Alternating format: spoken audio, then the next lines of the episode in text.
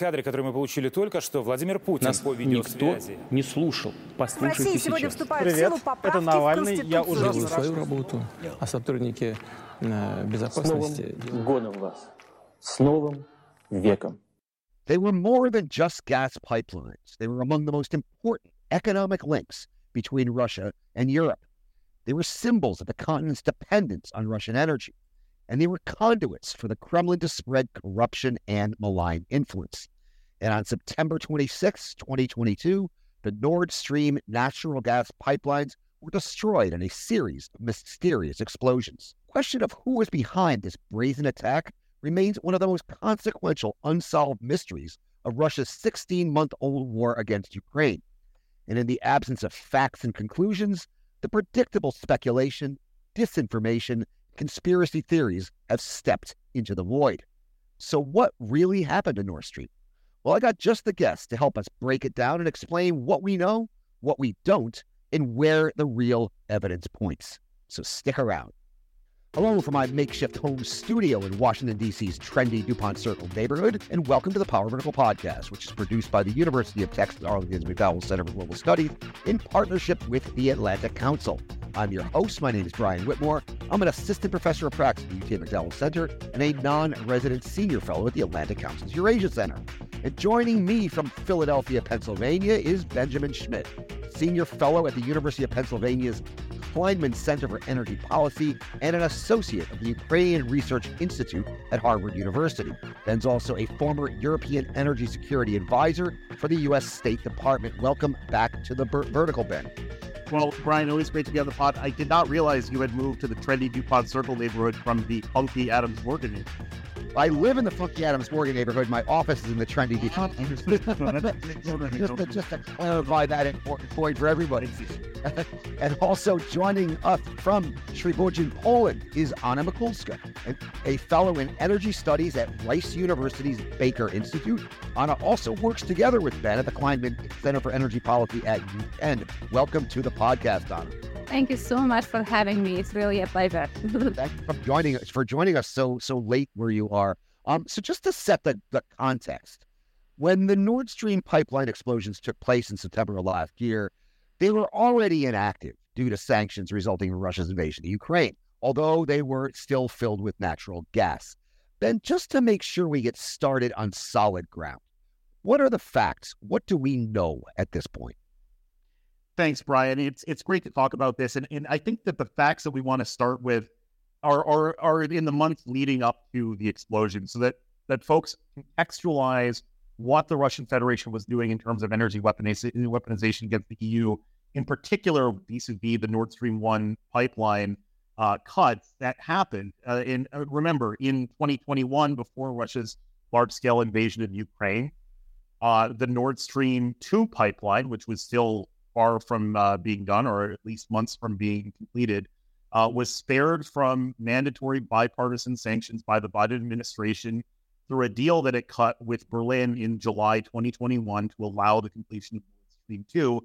And in its uh, its its statement, joint statement on this uh, this deal, it said that Germany would seek sanctions at the EU level should Russia uh, further invade Ukraine or weaponize energy against the EU.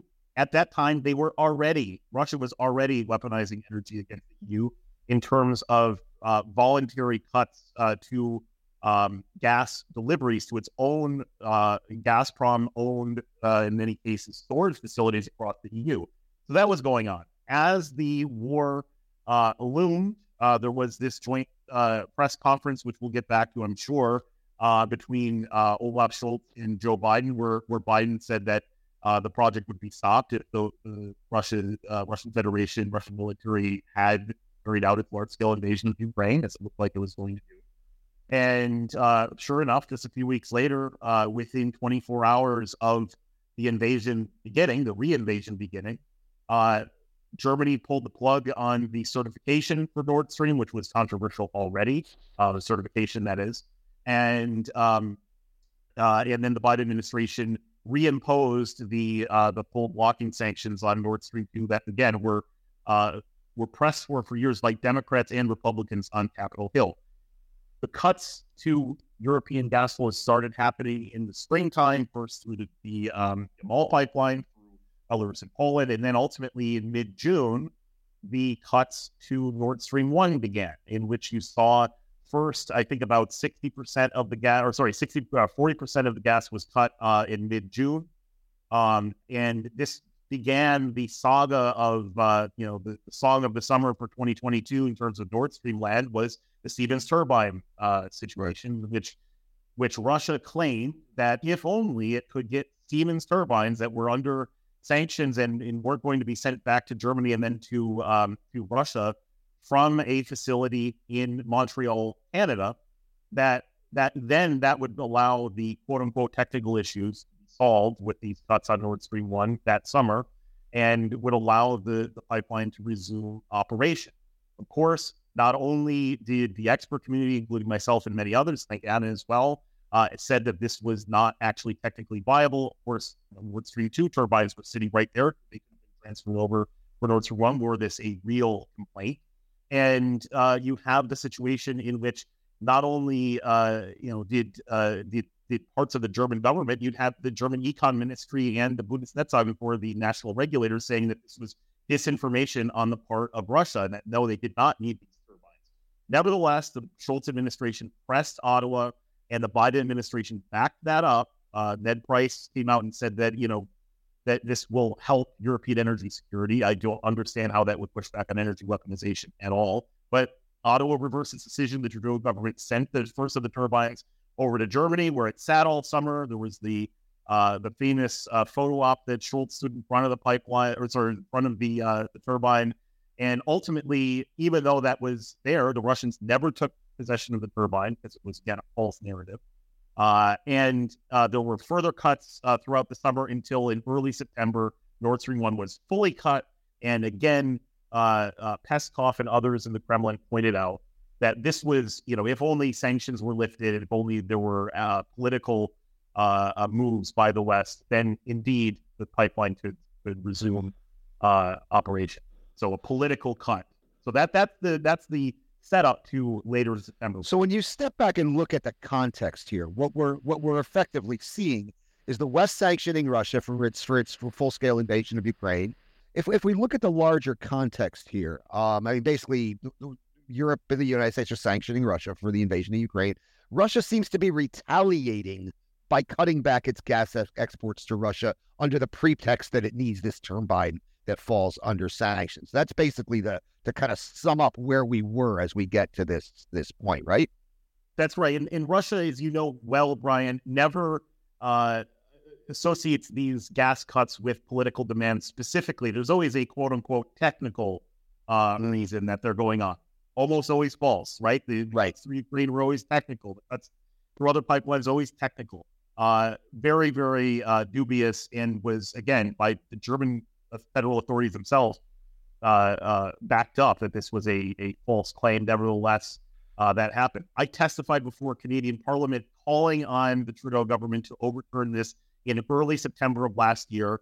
Ultimately, later in the year, of course, after the explosions happened, the Trudeau, Trudeau government did reverse this decision. And the, the concern that I raised was that by making that move, you allowed Russia to use energy weaponization, these cuts, undermine an area that was really a problem for Russia, which is technology export control. So this this allowed them to start to claw back the uh, the the efficacy of our technology export controls regimes, which they could then push more broadly, uh, which which are actually are.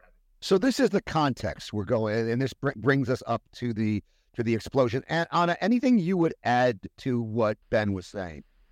I think there is just in, in importance in underscoring several things that Ben mentioned in that whole uh, process. The fact that Russia used gas before war with Ukraine uh, as weapon, and that by actually constricting the gas that was stored in the units it owned in Germany, Netherlands, and Austria, that caused in the fall of 2021 spikes in prices because there was a concern that European storage is much below the typical volumes. And in addition, Russia would only sell gas that was actually contracted.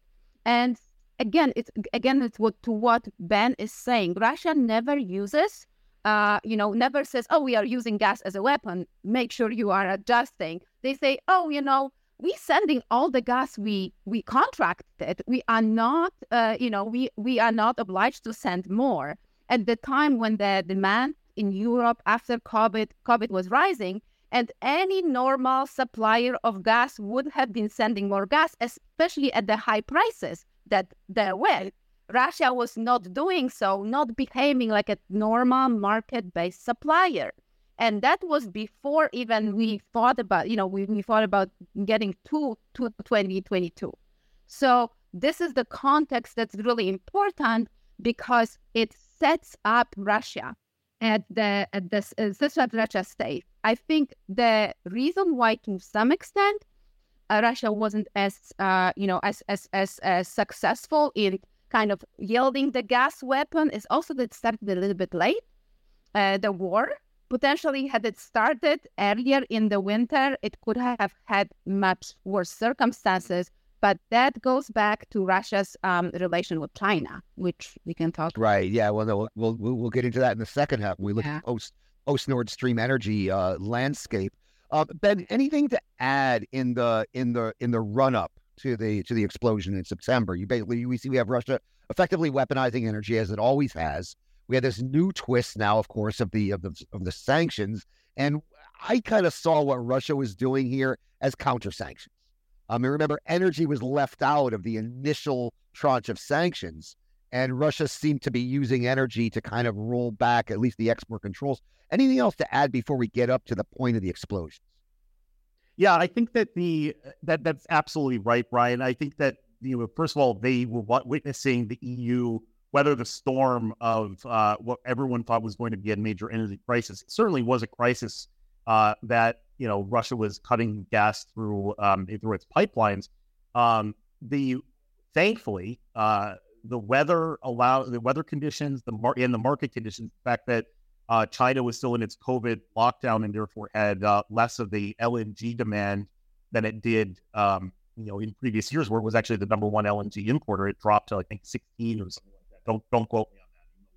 We're on the record, but um, I, uh, I some say it dropped significantly. The the, the point being that um, that opened up a lot of market liquidity in that that moment, that window to allow EU to backfill um, in, in the short term uh, some of the uh, some of the gas they were losing from Russia. But remember, for the first half of 2022, um, you know, until all of these pipelines, aside from Turk Stream Line Two and uh, some some of the gas pipelines in Ukraine uh, uh, that were still operating, everything else ultimately was cut. But for the first half, um, the gas storages were being filled um, by Russian gas. So so there was a level of um, kind of padding in the system from Russian gas for EU, you know, the EU to weather the storm. So, so the Russians saw this. But other, the other, the other thing you have to remember is this is about the time that Russia started its kinetic strikes against Ukrainian energy infrastructure, right ahead of last winter.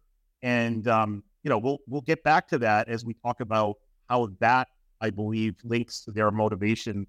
Uh, if they were the culprit, and we don't know who the culprit is, but if Russia were the culprit on uh, the Nord Stream explosions, um, I think there's a direct link Right. So again, what, what we have here is an attempt uh, by Russia to basically leverage fears of an energy crisis in Europe uh, in an effort to kind of roll back sanctions, and that kind of brings us up to the explosions in September of 2022, uh, which destroyed, if I'm not mistaken, four of the three of the four lines that compri- comprise both Nord Stream one and Nord Stream two. Now, initially, when this happened, suspicion did fall on Russia, if I remember correctly. If I remember the vibe here in Washington, nobody had any hard facts yet, but suspicion was certainly falling on Russia. The things I was hearing from the administration, at least, at least publicly facing, suggested that the intelligence pointed toward Russia, although nothing definitively, of course, to be really clear, was said. This is just me reading between the lines in the very, very early weeks here. Um, and then some intelligence reports began to suggest that Ukrainian sabotage groups, uh, perhaps working uh, in, in collusion with anti Kremlin Russians, were actually behind the attack. Um, and we'll get into this discussion of of of Pol- uh, you know the Pol- Poland's alleged role in this and everything else as well. Um, and then most recently, now we see an investigative documentary by four Nordic public broadcasters suggesting that Russian ships able to perform underwater operations were present near where the uh, where the explosions took place around the time that the explosions took place. Um, Sweden, Denmark, and Germany, meanwhile, have all opened up official investigations. Ben, what what kind of again, what do we know about this aspect, and what don't we know based on these investigations and other things that have come out in the press?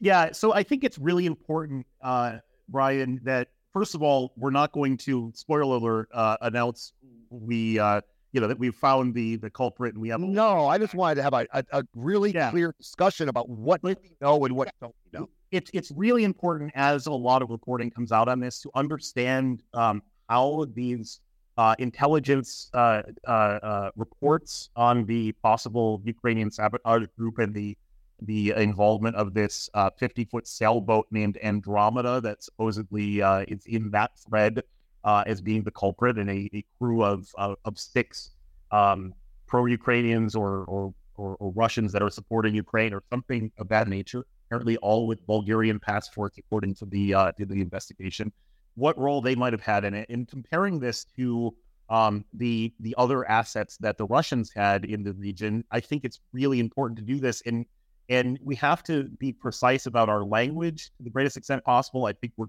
you know, we're going to try our best on power vertical today to do so, but it's it's always hard in real time to do so. But I think the biggest thing we have to understand from the New York Times uh, initial kind of general article where they didn't have yet, you know, what what intelligence service was involved and um, you know what was going, you know, going on from the details well, yeah, man. If I could, if I could stop you for a moment there, because when I was reading that New York Times piece, it was very the, the headline suggested it was U.S. intelligence, and then as I was reading the piece, it was like a review of intelligence, and it seemed to me that this was kind of European intelligence that was shared with the Americans. How did you read that? Yeah, that I mean, we didn't know that at that point, but in in March when that that first story came out, it started to, to kind of hint at the fact that it wasn't U.S. direct intelligence um, I, I, should point out that we, you know, we we don't have anything more on this podcast than we're reading in the Times Post right. Journal on this, and so, you know, what we saw was, you know, U.S. officials speaking on background split on the veracity of the intelligence that was in and uh, it kind of had that vague, you know, where is this from? But it didn't get to that point. Then skip forward to a few months later, in which you have the Discord leaks uh, portion of this, uh, which was basically effectively the same story with the same amount of, of detail. But the, the difference was that this this did point out the direction of how things went. And um, the headline, of course, in the Washington Post uh, from if I can get the uh, the date, this was you know several weeks ago. It said the I'm just going to read it out. U.S. knew about Ukrainian plot to bomb Nord Stream um, Nord Stream pipeline months before attack. To a casual observer, if I don't know anything about this and I'm reading that headline, I read, okay, U.S. knows that that Ukraine did it. Yep. The problem with that is the intelligence says that, right? So, so where does the intelligence come from? In the article, it says it came from a single source, Ukrainian person, individual, that told a yet to be determined at that point uh, intelligence service in Europe, which we later found in uh, reporting from uh, the Post and the Wall Street Journal was was Dutch intelligence. Right. Told them that that the, about this plot of six Ukrainians or or Ukrainian line folks to use a sailboat to to bomb the Nord Stream uh, pipelines. Um, and that is a big difference because in that article it points out that at least initially, uh, U.S. intelligence had low confidence in the official or sorry the uh, the person in Ukraine that was the, the source, and so is whereas to say I don't doubt the story. The story is correct. The headline suggests a little bit more concrete, uh, yeah, uh, you know, uh, intelligence than than is there um, in the the text of the story. So I think that editorial language and precision on headlines really needs to be a part of this as well. Right? Yeah, no, and what what what bothers me about this is when this happened, first the New York Times report and then the Discord leaks this began to solidify, even among supporters of Ukraine, it began to solidify a narrative like, ah, ah, so maybe the Ukrainians did do this. Um, and and that, but but now what we're kind of learning is the facts don't really bear that out. Is that correct? Well, I, I, am not going to, I, I can't discount it. Look, I Right. personally don't have the fact, you know, all of the facts needed to discount that that story. And clearly, the Wall Street Journal and the Times and the Post have been uh, talking to um, sources, uh, according to their reporting, uh, in the German investigation. Remember, there are Mhm. three investigations: Right. Swedish investigation, a Danish investigation, and a German investigation. Right. The leaks that are coming out so far appear to be from the German investigation almost exclusively, aside from the ones we will talk about in a moment that Anna was mentioning before we got on, that that you know statements from Poland and statements from from Denmark and Sweden. But most of these reports have been on that. So there have been a a, a lot of um, uh, evidence gathered on the route of this this sailboat. Some some you know casual observers keep mentioning it as a ship on Twitter and et cetera. It's a sailboat. It's a 50 foot sailboat that that's named Andromeda. Um, and you know, there's been a copious amount of re- reporting on this, but again, there's a lot of questions that have to be raised on is this technically feasible? Can you sail a six person crew, apparently five divers and a and a medical uh, uh you know medical uh personnel sail out and do this in a sailboat, right? Without because there's no other vessels in these reports that are being um, being discussed. So we, you know, I think we have a big puzzle that we're missing a lot, a lot of pieces. Um, can you go out and do that easily? And no expert that I have talked to, um, you know, in terms of technical diving, we're talking about uh, a depth of between 250 and 300 feet. Um, anything beyond 130 feet needs, uh, you know, basically technical diving. You're not just using normal scuba equipment with compressed air. Um, and and so it's not impossible, but is is it feasible? Is it likely that that capability um, is is um, is like you know likely to have done you know been able to carry out this act? And I keep coming back to the fact that you know there's a lot of like just the anchoring of such a vessel in that depth of water, you know, brings up a lot of questions. Is that easy to do? It doesn't have a dynamic positioning system, right? That can hold the vessel in place like a larger ship. This again is a sailboat. Um, and, and so that's that's going on. And then you have the technical feasibility of other assets that were in the area, and you know comparing those. And we, maybe we want to talk about that next with the, the Russian vessels that were seen there as well. Yeah, and I was also want to point out to our, our, our listeners that Ben is a physicist. He knows, he knows what he's talking about here. Um, and uh, did you want to say something else, Ben? Oh, no. Yeah, I- I, I guess I guess the other thing. So so the idea right now so far is that the um that in the investigation that's going on on this sailboat that they have been able German uh, allegedly I guess German investigators have been able to to tie down that on the 6th of September this sailboat left Rostock it went up near Christiana which is a very small island near the already pretty small island of Bornholm in Denmark which was near the blast sites and um, and was near the blast sites. It went to Poland, stopped over for 12 hours, and then came back.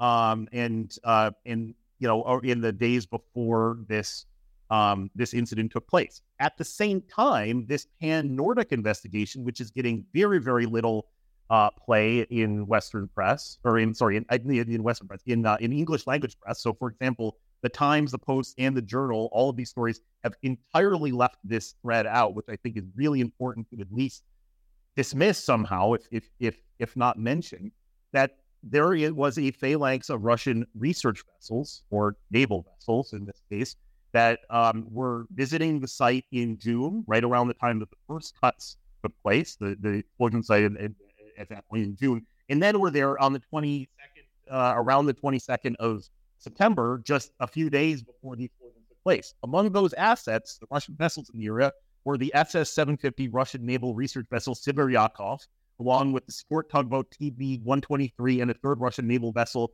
that Nordic broadcasters haven't been able to identify by name. But they do point out that, for example, Sibiryakov, and I'm quoting here, is believed to be capable of underwater surveillance and mapping, as well as launching a small underwater vehicle it can be used to support and rescue submarines and the ability to carry out operations on the seabed, according to experts interviewed by the broadcasters. End quote. Again, they don't point out that there's conclusive proof that the Russians would have done, know, have done this.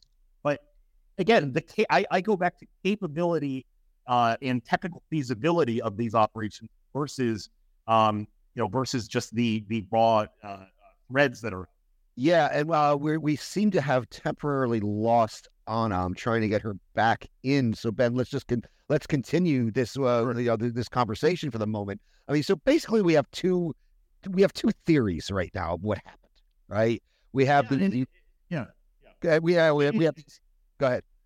Well, I just want to make it clear, like you can get very quickly into conspiracy theory land if you don't back this up with technical, um, you know, technical feasibility assessment. And so that's why I'm not willing to go out and say that I absolutely conclusively think that the Russians did this based on their capabilities. But I can't help but notice that those particular vessels with seabed operations capabilities were there just days before, and um, it, it deserves a a look in very similar to how the Times six days ago ended all of the various um, disinformation threads and he said, she said back and forth on the the Kakhovka Dam explosion by coming out with technical experts, with uh, uh, engineers, physicists, etc., that pointed out that that the Russians were likely to blame because the explosion would have had to come from the inside of that dam. A similar investigation is absolutely needed by the Times Post and Journal um, to uh, to if they can dismiss the Russian vessels. If that's the case, let's let's start going down and and figuring out what could possibly have happened. Um, because again, a, a, a sailboat that's unable to anchor or would have difficulty keeping in position, divers would have to take hours to go down to the seabed and come back up. They're having to stop for um, uh, recompression, you know, for pressurization because they don't want to get the bends. Nitrogen is is getting into the bloodstream and, and, and tissue, et cetera.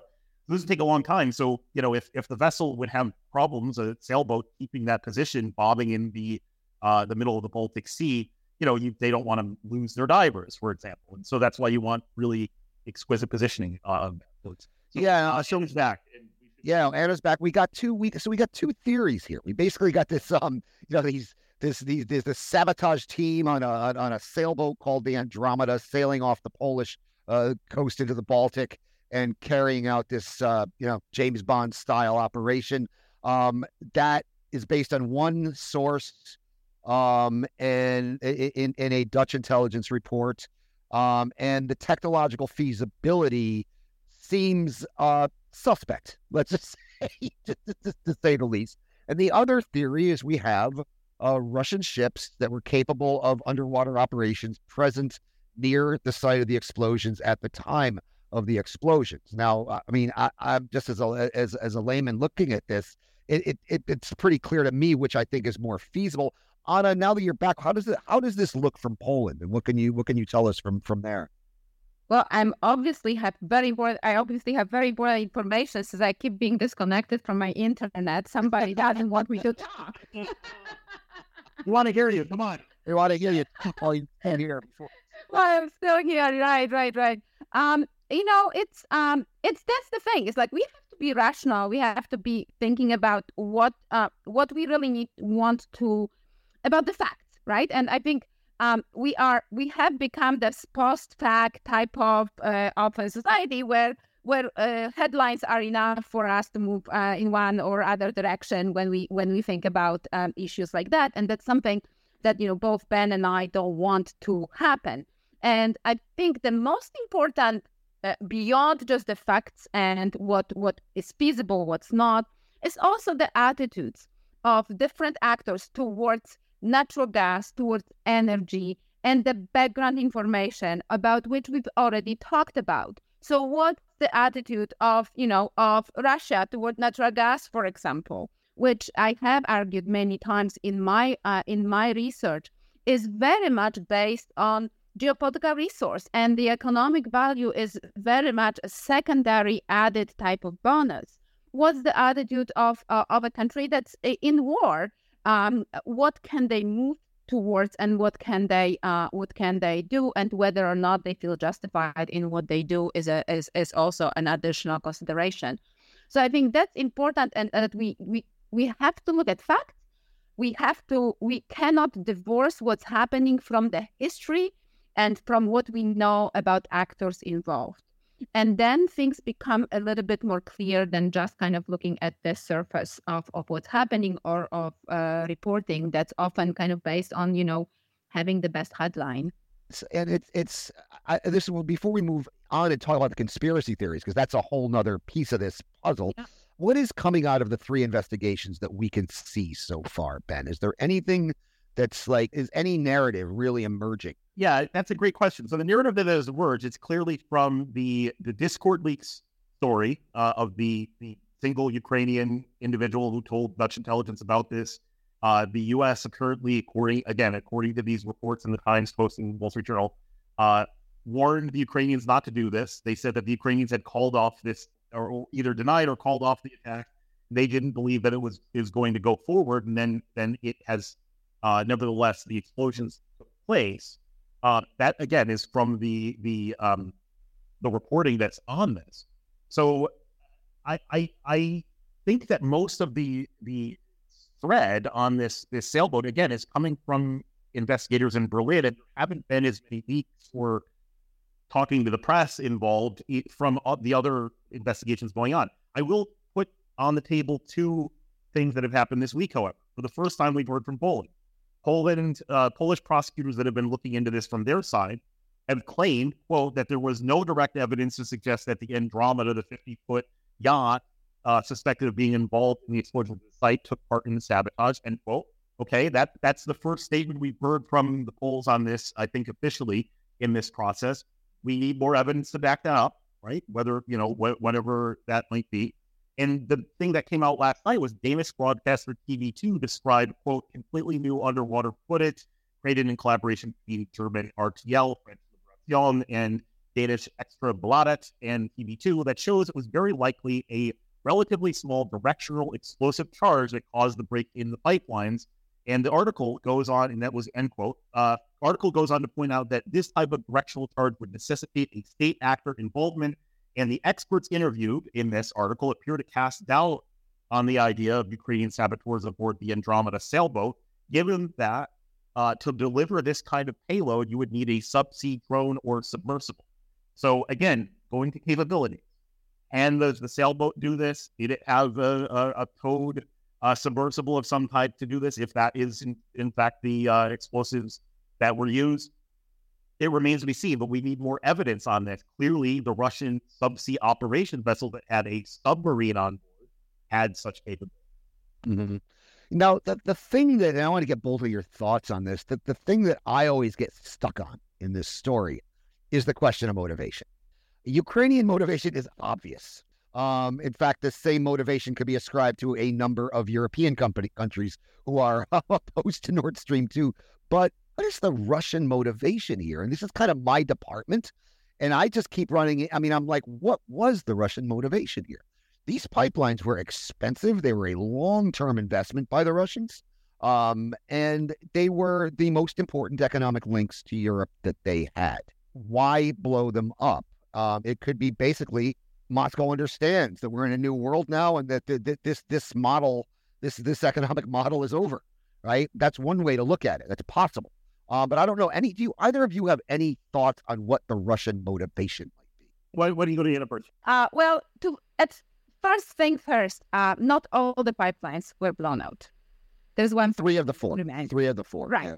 Right. So we have pretty much twenty what um, uh, what is it, 22.5 BCM still available, filled with gas, actually. Because the interesting part was that Russia filled with gas not only Nord Stream 1, but also Nord Stream 2, which was not operational due, due not due to technical issues, but due to uh, uh, due to the um, uh, European law, and it was just not uh, processed by the uh, German authorities. And as soon as the uh, as the um, explosion happened, um, actually, and later on as well, Russia suggested just running whatever was available for Nord Stream 2, which does not comply with the EU law. If you think about it, uh, it's a great way of dividing and conquering, um, particularly if winter was cold. I think um, truly, to a good extent, Russia thought uh, with cold winter will help their, help their case in many ways. And potentially having one more line leftover and offering gas to country that suffers from um, ineff- insufficient gas could become a, a, a way of Right. of not only ac- for Germany. Germany might have not accepted it, but the very least, it would bring discord within Germany or within the EU. It's interesting. Why blow up only three of the four? Why leave one Right. operational? That's the other thing that's weird about this. Uh, Go ahead, Ben. Well, that's that's I think speaks significantly to the motivation, and so uh, it's been pretty.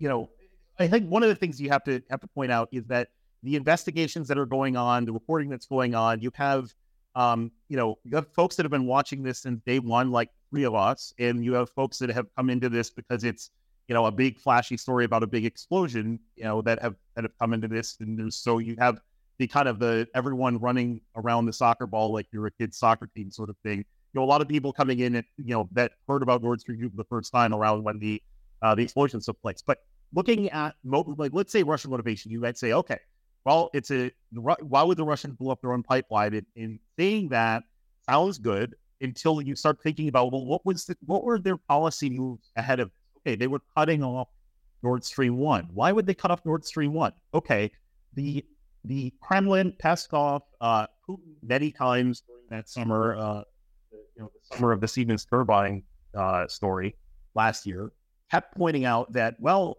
you know, even if we don't get those Siemens turbines, if only sanctions on Nord Stream 2 were lifted, those those pipes could be started tomorrow.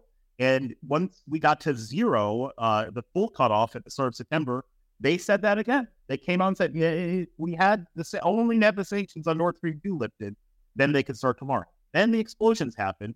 And one of the first statements by Putin was, well, three of the four pipelines were hit. Nord Stream 1 is inoperable. Nord Stream 2, one of its lines are inoperable. But yet there is this one pipe of Nord Stream 2.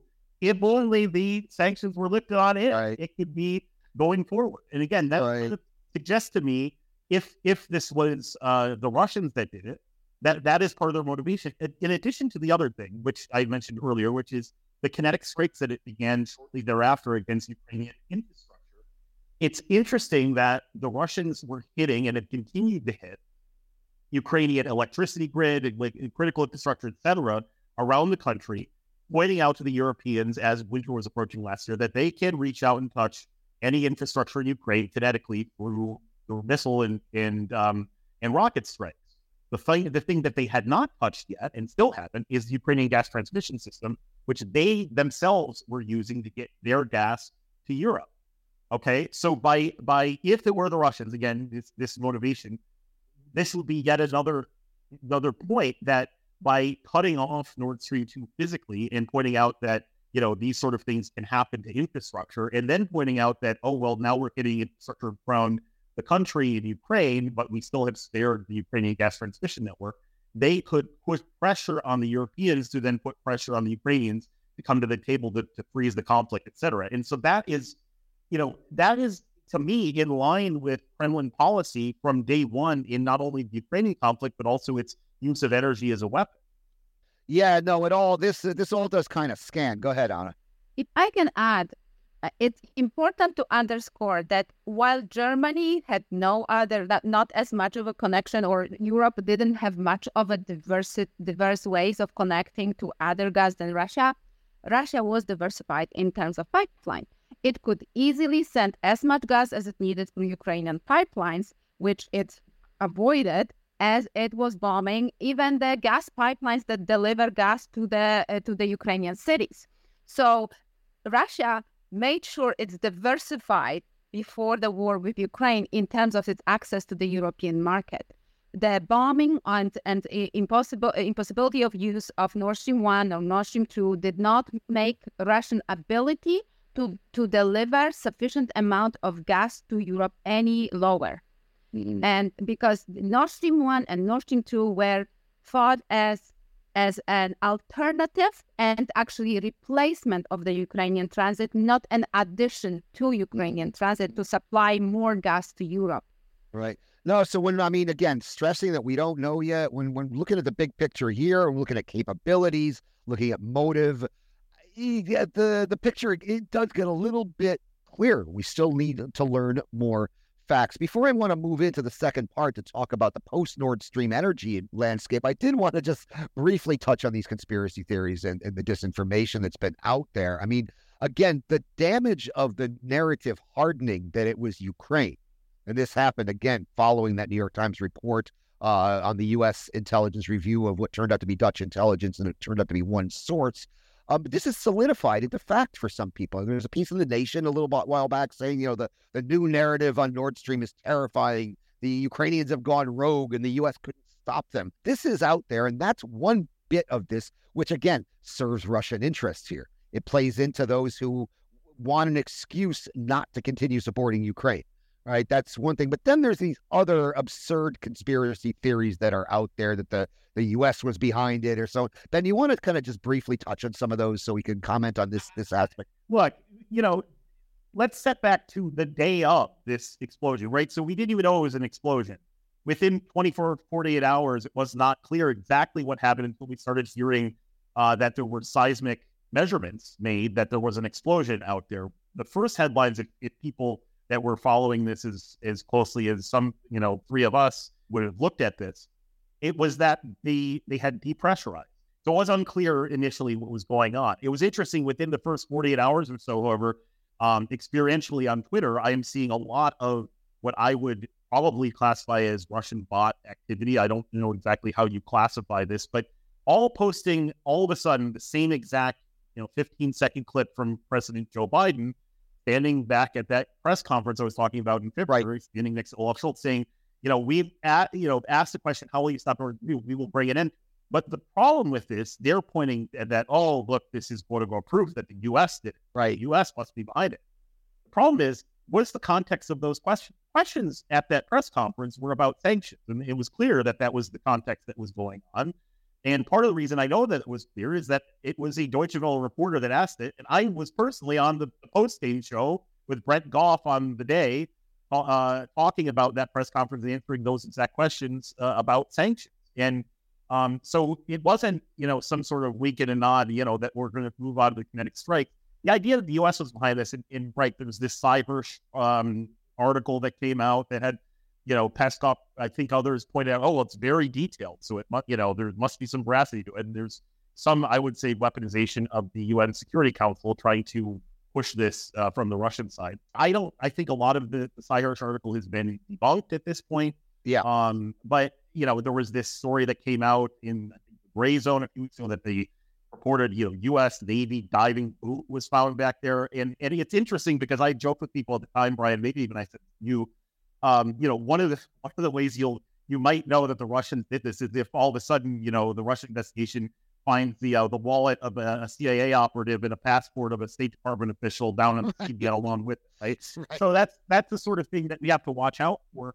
But you know, was it the U.S. that did it? No, it absolutely wasn't. It would go absolutely against our own support for decades on European energy. Not to mention that the idea that the Biden administration waived sanctions on Nord Stream 2 to make good with Germany in summer of 21, even though energy was being weaponized. And then waited until the very last second before the war to push the sanctions through finally again. And then, even when the war was raging, supported Germany's push, even though it was against, uh, you know, the the technical assessments of Germany's own ministries, except for the, the Chancellery apparently pushed Canada that to release these turbines, pushing back on energy weaponization just weeks before these blasts. The idea that that same administration would have, you know, somehow resorted yeah. to dramatic kinetic strikes. Are you kidding me? No way. But in the absence of facts, this kind of conspiracy exactly and that's where kind technical feasibility. Technical and, feasibility has to be part of these discussions. And, and that's a good way to shift gears. In a few moments, we'll continue our discussion and broaden the aperture a bit to look at Russia's diminished capacity to use energy as a weapon post Nord Stream. I'd like to remind you, you are listening to the Power Vertical podcast, which is produced by the University of Texas Arlington's McDowell Center for Global Studies in partnership with the Atlantic Council. I'm your host. My name is Brian Whitmore. I'm an assistant professor of practice at the UT McDowell Center and a non-resident senior fellow at the Atlantic Council's Eurasia Center.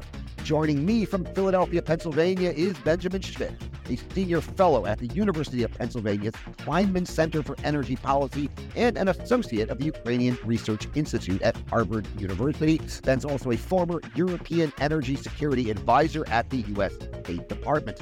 And joining us from Świebodzin, Poland is Anna Mikulska, a fellow in energy studies at Rice University's Baker Institute. Anna also works together with Ben at the Kleinman Center for Energy Policy at Penn. I'd also like to remind you, you can subscribe to the Power Vertical podcast on Apple Podcasts, Google Podcasts, Stitcher, Spotify, SoundCloud, and TuneIn. If you do, please leave us a big fat five-star rating and review as that helps our visibility. You can also access the podcast, read the Power Vertical blog, and access all Power Vertical products at powervertical.org. And you can follow us on the Twitter at Power Vertical. Кадры, которые мы получили только что, Владимир Путин Нас по никто видеосвязи. не слушал. В Послушайте России сегодня сейчас. вступают Привет, в силу это поправки Навальный. в Я уже Делаю свою работу, а сотрудники э, С новым безопасности годом вас. С новым веком. So, Ben, as long as I've known you, going back to your time at the State Department, you've been hunting this great white whale called Nord Stream.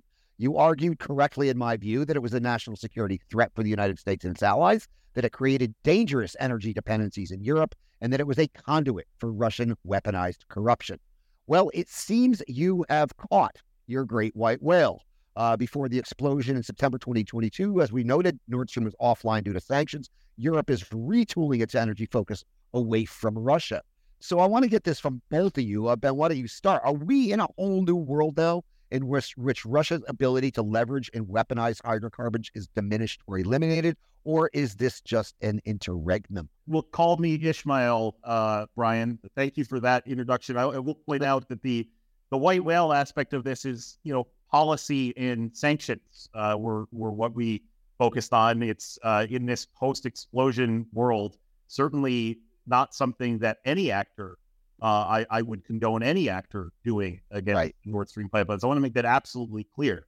Uh, if it was the Ukrainians, it was the wrong move. It was the Russians, it was the wrong move. It was, you know, anyone else, it was the wrong move. So make, make that very clear. That harms Europe's energy security and sets us in this paradigm now where critical infrastructure protection needs to be coming to the fore. Um, so are we in a better position now than we were? I think yes. Uh, in terms of the security of supply, I think that the uh, amount of energy infrastructure, in particular LNG imports, uh, sorry, import terminals, floating storage and regasification units, uh, several have been placed on the North and Baltic Sea coastlines of Germany. Uh, there is uh, more on the way in uh, southeastern Europe. I will point out that this notion that Putin came in you know, tried to sell to Erdogan of a Turkish gas hub. Um, this is a, a major concern because um, for all of the diversification infrastructure away from Russian energy dependency that's gone on, the idea of a Turkish gas hub in general, not a bad idea, can diversify. There are a lot of sources from Azeri gas, the Middle East, LNG, et cetera. The Turks can play a massive role in helping the energy security, in particular of Southeastern Europe. But if there is an increase in Russian gas, okay, there will be, I promise you, Brian, there will be a push by the it's just a commercial deal and Condal Condal crowd that we should just take Turkish gas, quote unquote, even if it's actually just whitewashed Russian gas or Russian gas by another name. Um, and, and that is a massive concern because the idea that uh, the likes of, of Schroeder and Karin Kneissl and others that they have moved on and, and are in some sort of Western facing world now that the war has begun is, is false. Schroeder was seen at the Russian embassy's uh, Victory Day uh, celebration a few uh, a, a, few weeks ago and was chastised for it. Apparently, Egon Krenz, uh, the last uh, leader of uh, the DDR, was there as well. And Karin Kneissl should, showed up, popped up at the St. Petersburg International Economic Forum, told reporters that, of course, she would dance with Putin again, the one that she danced with at her wedding several years ago, and and that she was starting a think tank with St. Petersburg University uh, as well. So again, the the the concern of a return to business as usual is still there. I think there will be a block that pushes for this, um, and so we need to be vigilant for that. Yeah, just for our listeners, just the, the, that is the reference to the former Chancellor of Germany and the former Chancellor of Austria, um, Foreign Minister. Foreign Minister of Austria. Excuse me, um, Anna. How do you see this from Europe? I mean, how do you see post Nord Stream European energy policy evolving? Is there a role for Russia in this? A lot of countries, including Poland and the Baltic states, have pretty much weaned themselves off of Russian energy almost entirely. Uh, do you see a continent-wide shift? Is the is what the Eastern Europeans have been saying all along going to become European policy? How how do you see this going forward? Uh, I absolutely. I absolutely see a shift. Uh, I don't think uh, Russian gas will ever be um, as dominant as it has been before the Ukrainian war and before Nord Stream has uh, has uh, has been um, has exploded. Uh, however, I also just like Ben see a, a time where it there it could be that Russian gas will be um, accessed or will be desired as a way to support, uh, for example, specific economies. So there are places, particularly in the south of Germany, that are fed by Russian gas, for example, and they are actually the highly the the the, the, the manufacturing states which support a lot of the economy, which have uh, issues with accessing either other gas or renewable energy as well because they are not close to the uh, to the to the wind, uh, the offshore wind, and so on. So I think there is potential for uh, for um, players or, or actors in Europe to want uh, some Russian gas. Uh, however, it will be very will be backed up by all the different types of energies and access to LNG terminals and so on. And I think um, it also must be from a country that's not an aggressor. So I do not, I do not foresee uh, Russia doing what it's doing in Ukraine and uh, sending more gas uh, than uh, or gas via uh, Nord Stream two, for example. I think what we need to underscore, however, is that Europe has not banned Russian gas. Europe has not sanctioned Russian gas. The only sanctions that are coming are from Russia that that uh, that uh, that sanctioned actually gas that would come from from uh, through uh, Poland as a as a revenge for Poland not agreeing to pay for rubles uh, for the gas that it right. was uh, bringing.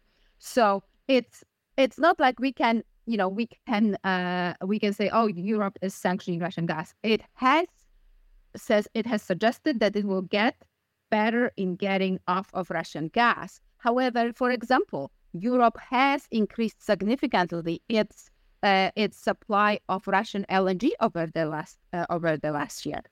Significant, significantly more of Russian LNG has been delivered to Europe, and that includes both Novatek, which is independent, if you can say so, Russian uh, company, as well as uh, Gazprom, which started exporting Russian LNG from uh, Right. So, um, so, so then how, I mean, are we in a, I mean, because part of me is looking at this and saying this is a seismic shift.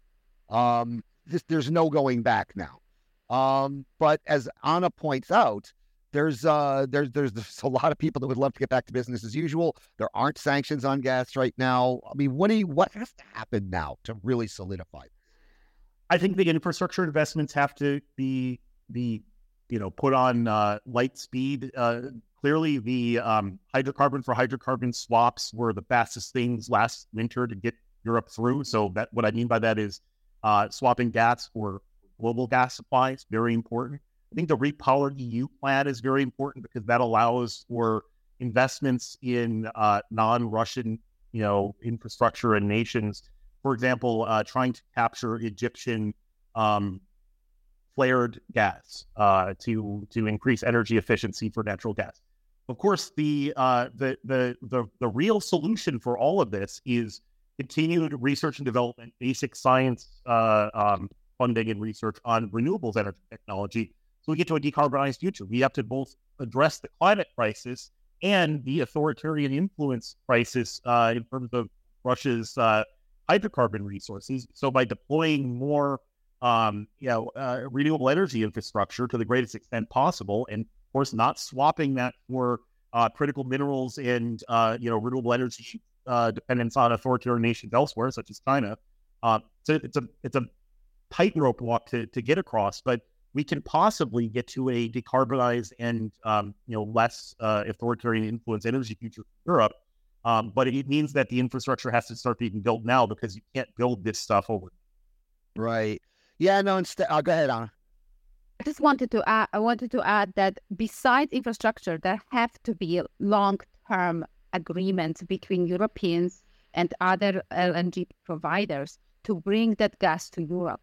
Europe cannot rely on spot prices or on spot gas, even if, just like last year, it can afford paying high prices. Because what happens is it basically does uh, the stability of the market suffers, and countries um, elsewhere may not be as lucky and may not afford that gas, and uh, the whole market becomes uh, a, a problem and that goes uh, so when you think about you know europe did not experience gas crisis but pakistan has last year because it could not bring even the contracted lng to its shores since european prices were so high that those who had contracted with pakistan were sending it somewhere else and paying the fines. Right. so this is something that if europe wants to have the gas that's not from russia it has to make sure that it assures it and makes this the uh, the market stable and that's problematic because you, you you need to kind of balance the the will the you know the the the, the really push for renewables, but at the same time thinking about how to make things stable. That's the security premium that needs to be paid.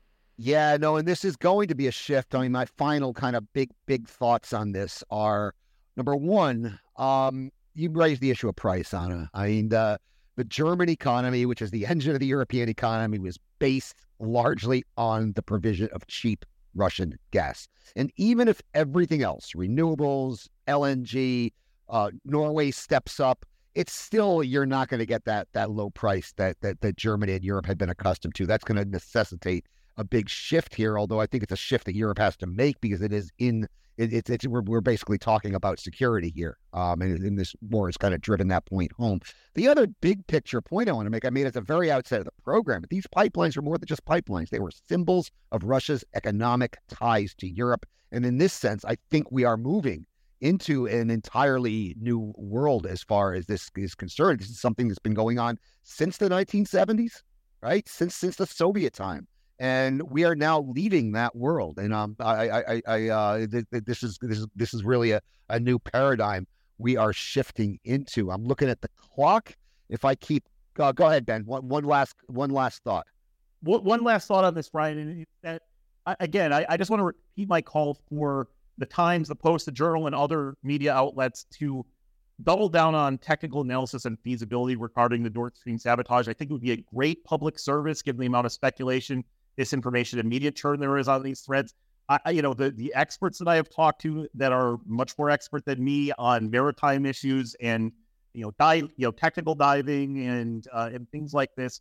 Uh, their their initial gut reaction is that it's possible. It's not necessarily literally impossible. It's possible to anchor a vessel like that. It's possible to dive down, but it, uh, sorry, in terms of the sailboat, but very very difficult, right? So so it can't be ruled out, but it's also technically you know, not so feasible when you have vessels like the uh, subsea operations capable Russian vessels sitting right there at the time as well, right before the crime took place. That has to be looked at right seriously. And um, for now, doubt must still prevail. To quote a, uh, a a Danish article that I read yesterday on this. Yeah, no, I would love to see a technical analysis of Nord Stream similar to the one the Times did on the dam, which basically closed the book. And it's hard. We just say this go on with this this Titanic, uh, the Titanic tragedy this week of the the submersible. It's hard. That underscored to me again. It's hard to do investigations in the offshore.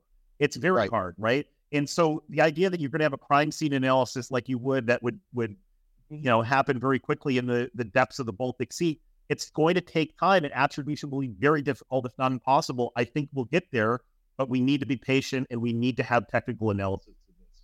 And we need to withhold judgment until we really know what happened. Absolutely. Um, on that note, I'll wrap it up. If I keep going, I'm afraid my producers are going to sanction me. So on that note, we'll wrap it up. That's all we have time today. I'd like to remind you, you have been listening to the Power Vertical Podcast, which is produced by the University of Texas Arlington's McDowell Center for Global Studies in partnership with the Atlantic Council. I'm your host. My name is Brian Whitmore. I'm an assistant professor of practice at the UT McDowell Center and a non-resident senior fellow at the Atlantic Council's Eurasia Center.